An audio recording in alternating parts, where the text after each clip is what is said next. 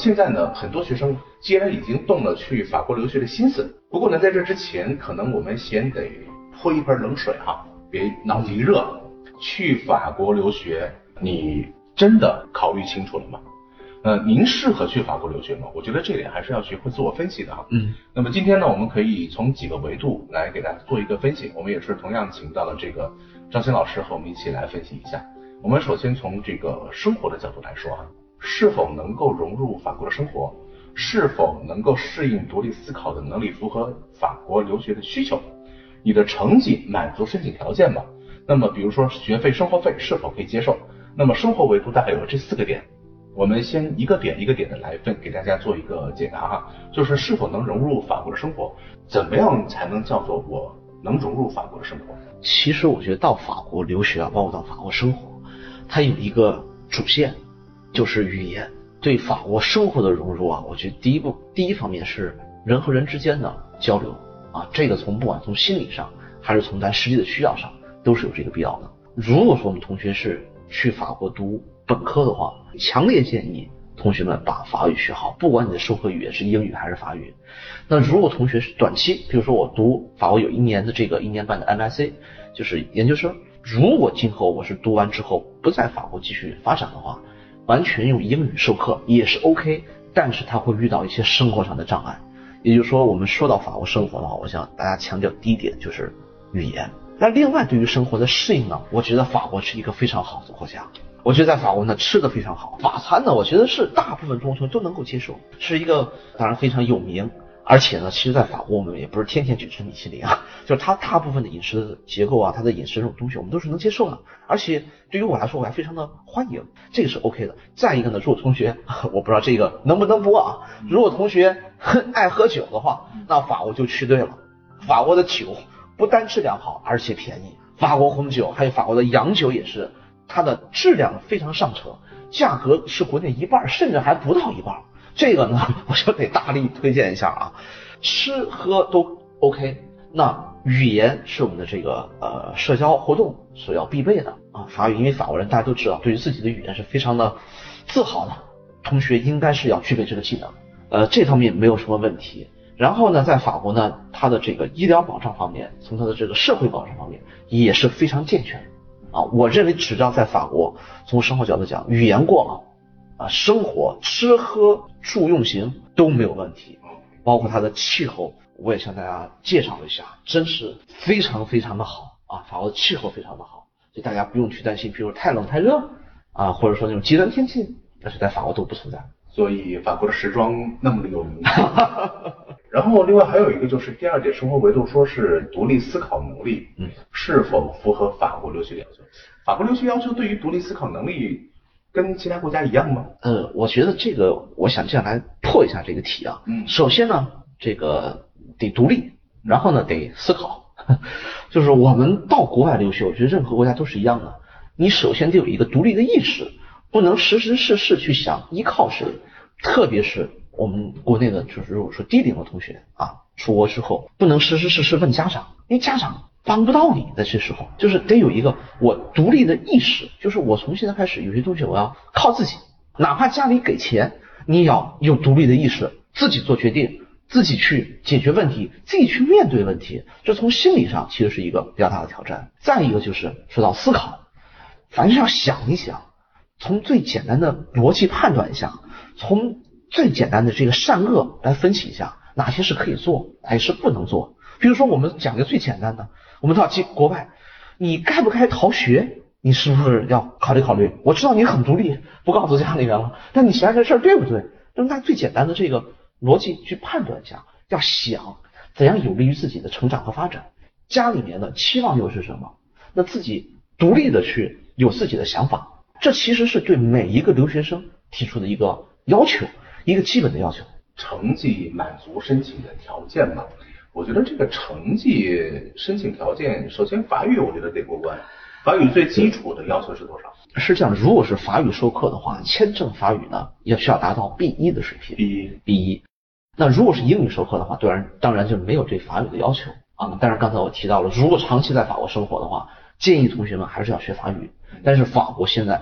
呃，包括高校署也一直在强调，法国会有越来越多的全全部是英语授课的课程，为了适应这种国际化大潮。但是作为一个在法国待了十几年的老留学生，我还是建议大家，哪怕是英语授课，大家走之前学一学法语，有利于大家深入的去了解或深入的去，对我来讲，深入的去享受法国这么一个呃国家啊，一个非常宜居的国家。那其他的成绩要求，比如说我的 GPA 达到多少，或者是这个呢是根据学校的层次来看的。那学校排名越高，相对的要求的这个 GPA 就更高，或者说我们的毕业院校的层次会更好。比如说有些学校更加倾向于国内的，哎，比如说特定的这个九所院校，或者说有些特定的是这个双非院校学生申请的可能会有一些困难。那这是根据法国院校层次来决定的，匹配的，而不是笼统的讲法国学校要求 GPA 多少，或者法国的学校它。要求这个我们的成绩达到多少？啊，这是一个匹配匹配的问题啊。反正就是呃，如果我想去法国留学，然后我也不知道我的成绩能匹配什么院校，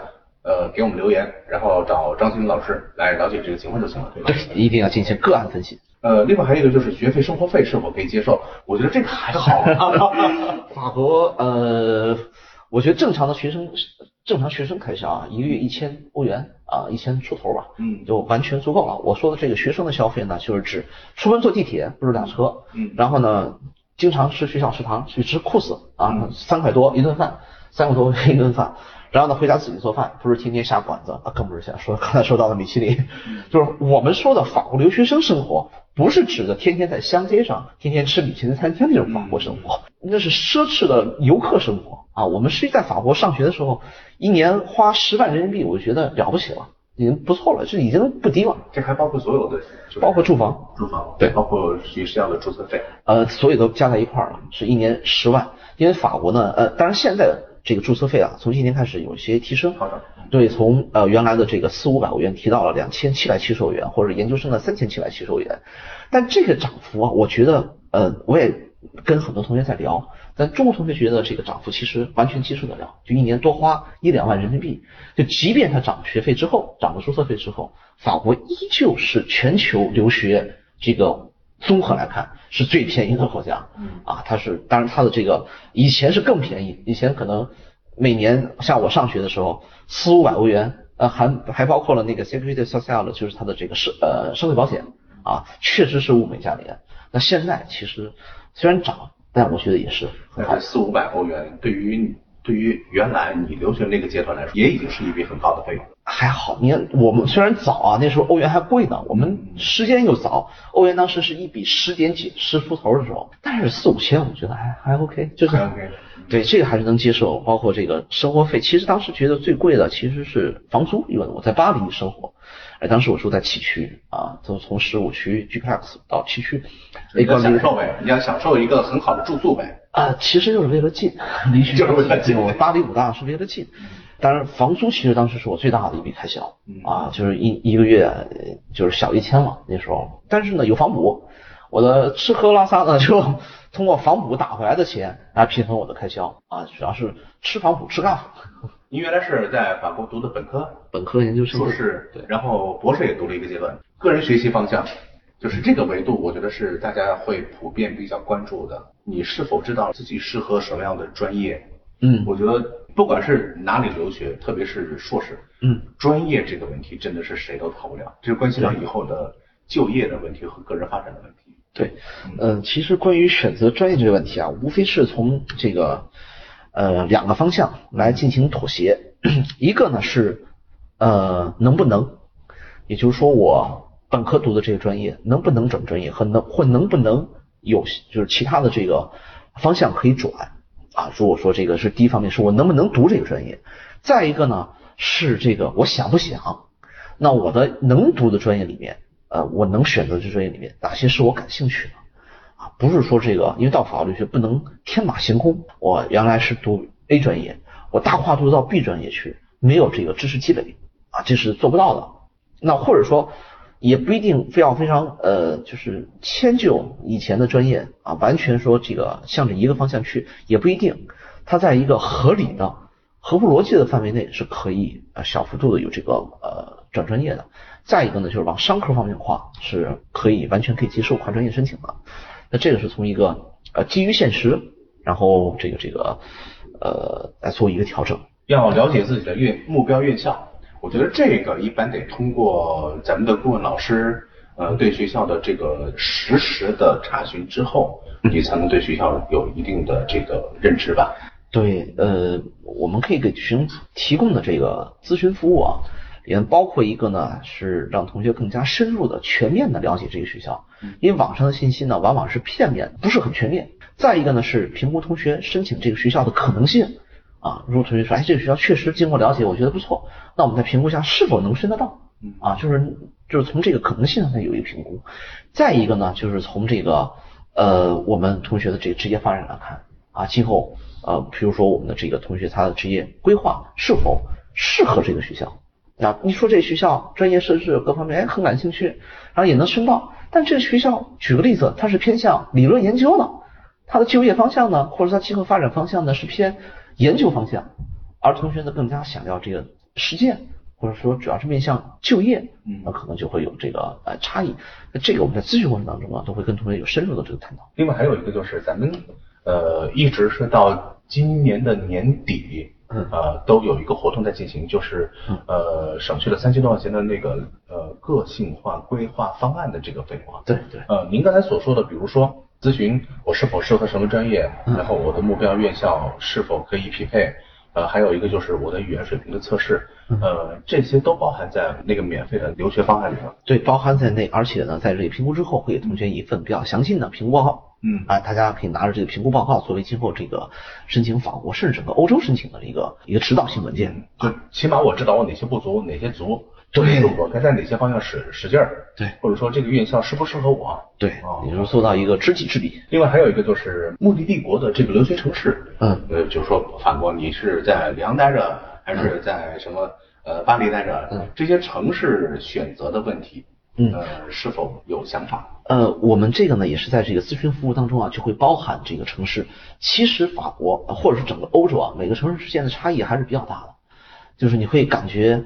因为毕竟是这个有历史积淀嘛，每到一个城市，你会感觉到不同的这个感受。其实这目前咱国内群反而越来越少了，因为咱国内城市可能感觉长得越来越像了。但是在欧洲的城市，每个它的气氛啊，包括整个城市的气氛啊，包括整个城市的环境、气候。包括它的这个消费水平都会有差异，那这个呢，我们都会每年都会有在每一个城市有走访，